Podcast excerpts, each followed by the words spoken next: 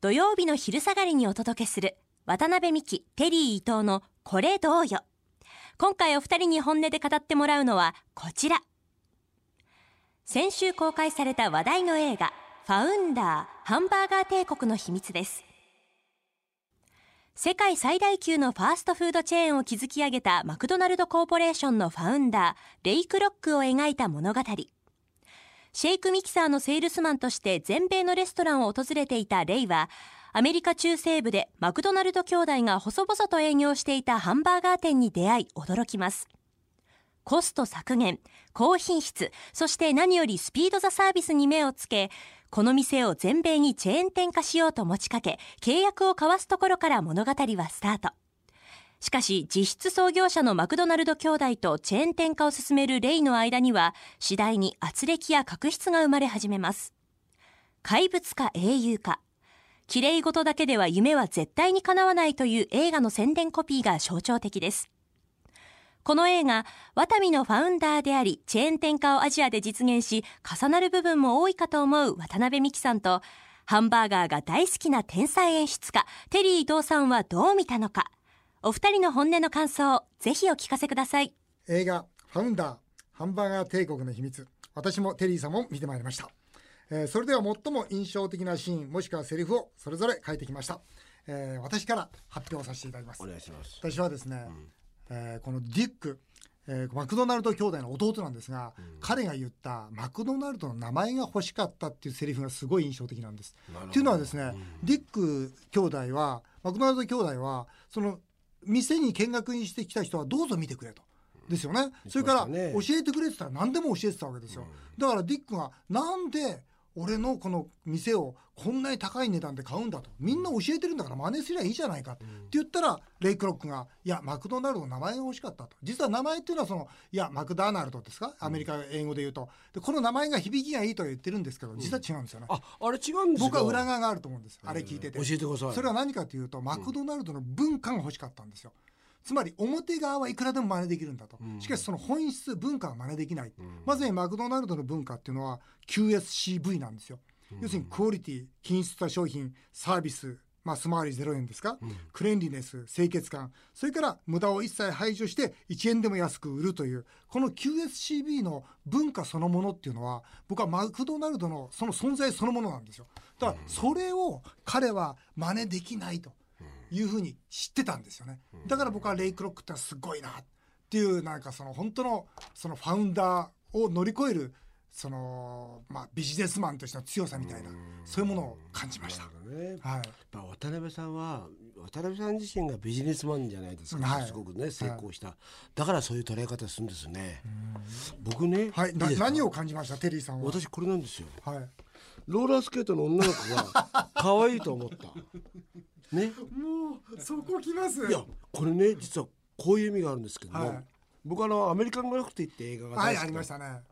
あの時にローラースケートを履いてる女の子が、こうねこう手なんかこれね持って、はい、あのなコーラにしますか？ハンバーガーにしますか？って言って、ね、かっこいいなと、うん、ずっとこの年になるまで今も持ってたんですよ。はいはいはい、でそのなんかあの頃のオールデイズの音楽を聴いてるのが大好きだったんですよ。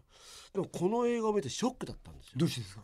というのは今ここに書いてあるロローラースケートの女の子が可愛いと思って、そういうお店をやりたいな、うん、そういうのを作りたいなって、今も僕の心の中にあるわけです。なるほどでもこのですね例は、そしてマクドナルドの2人は、うん、あそこには不良しか集まないから、うん、ファミリーが来ないからビジネスは成功しないって。そうです。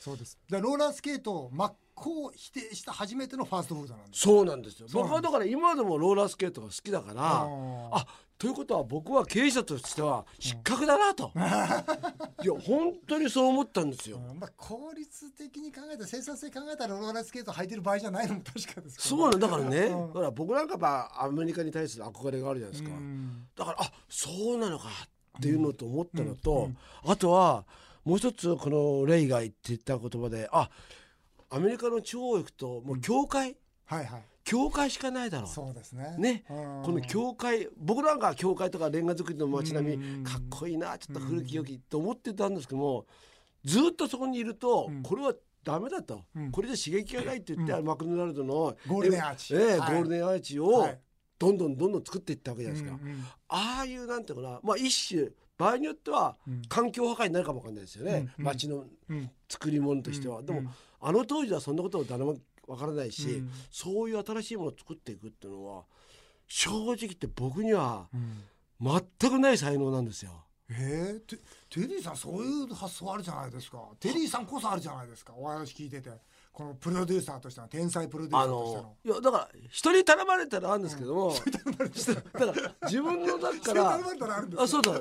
ななんか例えばこうなんとかしてくれってのあるんですけども、うんうん、でもああいうふうに全国展開できるとかっていう発想は僕の中には少なくともないですね。だから本当にまあレイロックにしろ渡辺さんなんかはすごいなと思って。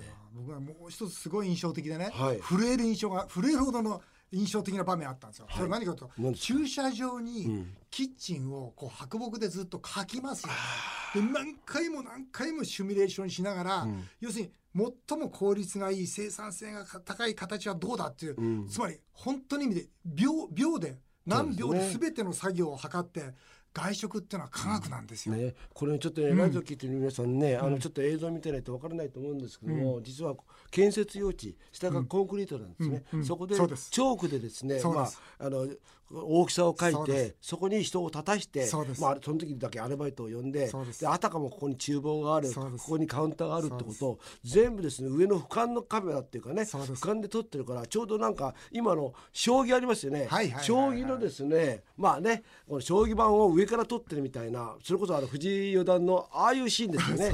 ああいうシーンをそのまあ映像の中で見せてるから、うん、こんなことまでやってんのかということですよね。そうです、うん、いや外食は科学だなと思ったのとやっぱりあれですかね創業者っていうのは女性にだらしないんですかね。あそれはあれはだって渡辺さんもだらしないでしょ僕は僕は結構だらしいんですけど。あだら僕はダメですけどね。あとじゃないですかクロックが、うん、あの FC の綺麗な奥さんを、うん自分ね三十数年連れ添った奥さんを離婚して、奥さんにしちゃうじゃないですか、うん、ああいうとこってまあ現実的だと思うんですけどどうですかね？いやあそこはどう見ました？いややっぱり若い女の子に走るとか走る？は分かりませんよ、うん、成功したね、うん、今後の話ですけども、うん、まあ、これから女性のね社長とか増えるじゃないですか、そうすると女性の方がそれこそ長生きしますよね、はいはい、その中でそう考えると、若い人の、若い男と一緒になることによって感覚も新しくなる、そしてねいろんなアイデアが浮かぶってことになると、あの女性は二度結婚説ってなりますね。女性経営者二度結婚説って私はもう最近唱えてるんですけど話ちょっとずれましたけど。ちょっとずれましたけど、ね、はい、あとはどんなところが今回印象に残りました？あとどこですかね、えー、やっぱりそのレイ・クロックが最後に自分の名刺で「ファウンダー」って書いたところですよね、うん、ファウンダーじゃないですもん。創業者じゃないですもん彼は。でも彼はファウンダーっていうのをすごく強くアピールしたんですよね。僕はあれは創業者に対するコンプレックスだと思いますよ。うん、やっぱり自分にないものとてつもないものを持っている人がそこにいた、うん、でも自分は別の能力あったわけですよ、うん、もちろん広げていくという、ただファウンダーっていうのは最初にやっぱ井戸掘った人ですから、そこに対してのコンプレックスがレイクロックは最後まであったんだろうなと思いましたね。あの2つの才能ってあると思うんですよ、はい、経営者って、はい、さっき言われた最初から自分で独創的にものを作る、はいはい、僕はどっちかというとそっち側なんですよ。あのなんかテレビの番組なんかでも。発想ですよね、ええ、僕ね、以前ね、うん。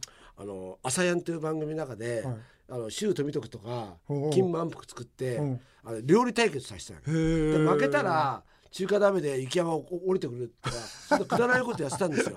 でもそれはまあまあそこそこ良かったんですけども、うん僕よりももっと都会的な人間がいて、うん、よだったら料理の鉄人の方がいろんな方が見てくれるんじゃないかっていうふうにやってだから僕の方は全然アイデアとしては優秀なんですよ。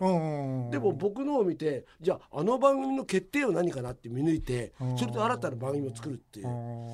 だから僕はそういう料理の鉄人みたいな二番煎じの番組作りはしないんですよ。なるほど。だからそういうのっていうのはだから経営者もね、自分には今言った最初の発想する、発想能力がないかもしれないけど、まあ、日本のビビジネスって戦後、そういうのって多いじゃないですか、ね、一から作るよりも、アメリカだとかそういうところで得たものをこっち側でノウハウ、だから僕は逆に日本人はなんか最初の創業者よりも、ファインダーその今やった。そっち側の方が本当は合ってんじゃないかなって気もちょっとするんですけど。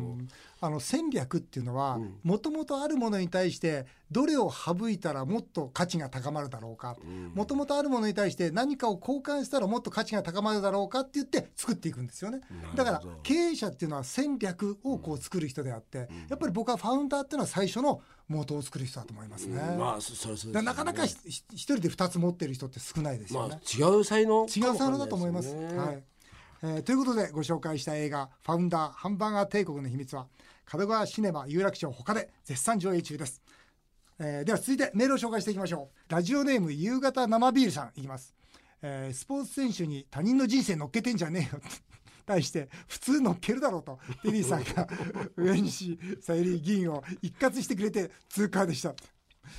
普通乗っけますよね。それはそうですよ。だって自分が野球選手になりたかった自分がサッカー選手になりたかったでもなれない、うん、そうですよ、ね、自分の夢を託すわけじゃないですか。そうですよ、ね、それは当たり前。だこのね上西ってへんとこりんですよ。へんてこりんですか、やっぱ彼女のね僕は前も言ったと思うんですけども、うん、あの政治家に必要な三大要素。何ですか？あの一つは未来を見る力。あ、はい、一つは数字に強い、はい、で三つ目は品格、はい、この三つ全部ないですね。上西。見事にない。見事ないです。特に品格ないですね。あ、そうですか。これ大事でしょ？この未来を見る力と数字に強い。あと品格。大事ですよ。これなんかだからとあれですか？渡辺さんは尊敬するスポーツ選手っていうのは？僕ね、まああんまこの人ってわけじゃないんだけど、僕実はですね、あの王選手。お。ね、世界の王選手。僕ね父親がですね実はあのテレビのコマーシャル会社の制作の会社の社長だったんですよ。で王さん王さんを実はあのある牛乳のコマーシャルで使ってたんですね。はい、でそれで父親がですねいつもジャイアンツを応援しててそれまで何回ファンだったんです？いきなりジャイアンツファンになって、うん、いや王さんっていうのはこういう方だと、うん、とにかく礼儀正しくて時間はしっかり守って挨拶腰は低い人。あんなす素晴らしい人はいないと、お前も王さんをいつも見て見習えと、親父からいつも言われてたんですよ、もうそれからそういう夢でずっと王さん見てて、まあ、何回かお会いした時も本当その通りの方で、僕はあの野球選手っていうとスポーツ選手っていうと王選手ですね、テリーさんは？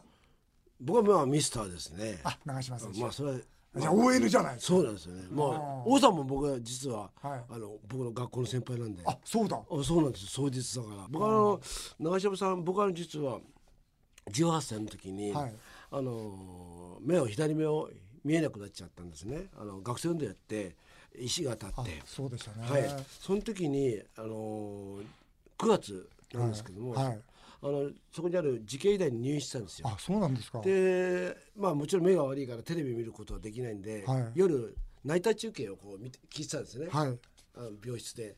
そしたら ON で王さんがバッキーっていう阪神のピッチャーに子宮を頭に受けてありましたね。ありましたよね。ありましたありました。あの時僕ちょっと入院してる時であの王さんは救急車で運ばれて運ばれた。巨人阪神が大乱闘ですよ。なった。でその後僕はこう聞きながら「長嶋さん打ってくれ」って、うん、長嶋さんが打てば僕も今これ病院で頑張れると。あ本当ですか？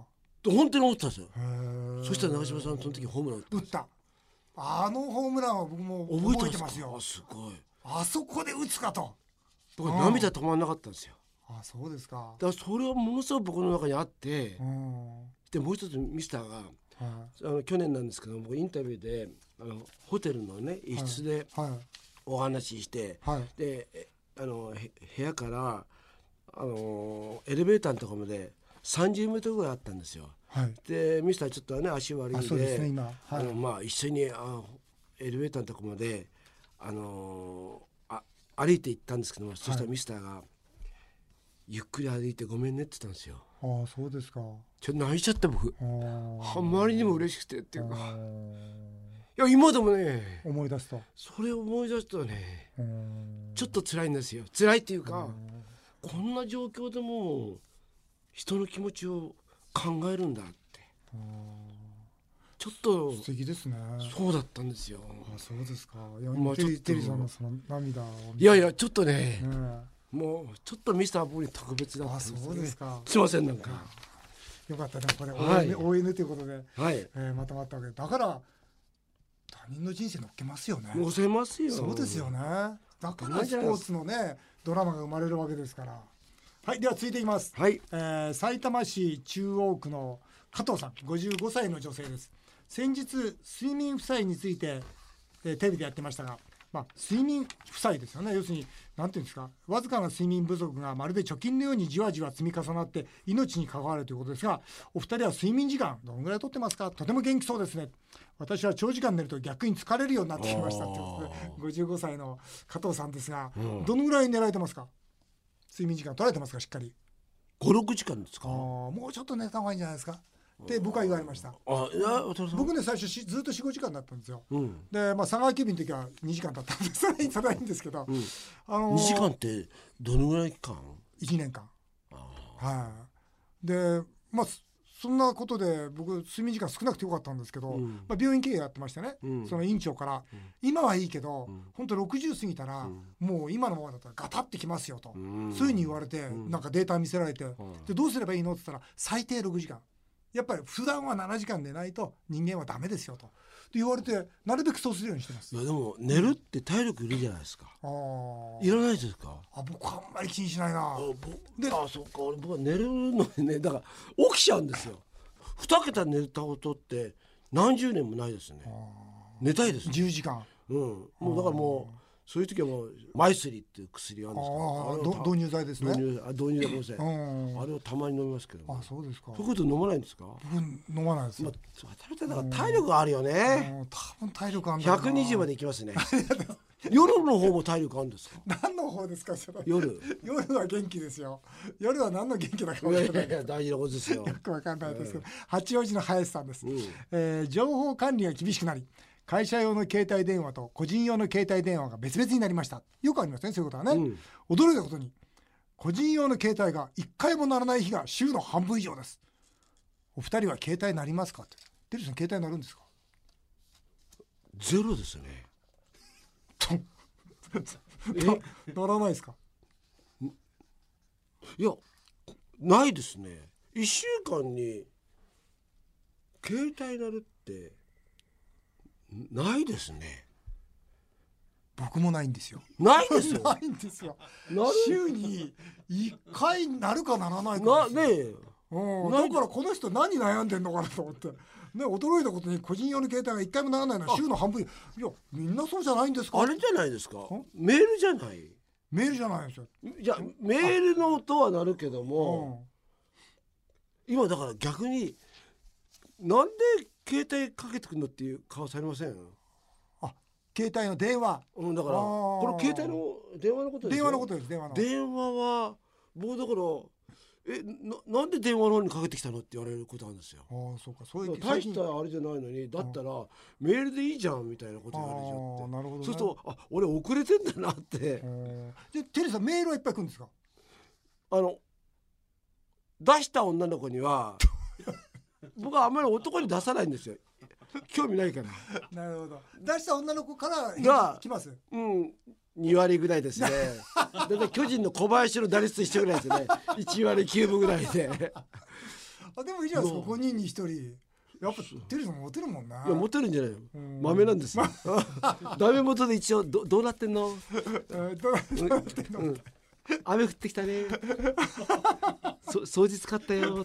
一応軽くなんかあの向こうがなんかあ返しやすい。なるほど、うん、あまり多くは望まないんですよ。なるほど。掃除使ったよ。とか。よかったねぐらい、ね、よかったね。掃除使ってって無視したらなんかね。おかしいですよ。なんか悪い感じがします、ね。うん、あとな今日夕日綺麗だねとか あまり意味のない曖昧なメールを打つんですよ。勉強になりますねこの番組ね、いいです聞いてると思いますよ。そうですよ。これリスナーの方、お、そう。意外とね、あの、あんまりだから求めないでいいね。あ、なるほどね。で、だからあんまり返事を求めない。なるほど。それは達人の域ですね。あ、そうです。で、で、二割ならね。やっぱテリーさんさすがだと思いますわ。でもそれだけですよ。帰ってくるだけで。はい、あっという間にお時間となってしまいました。以上メール紹介でした。えー、テリーとさん、来週もまたよろしくお願いします。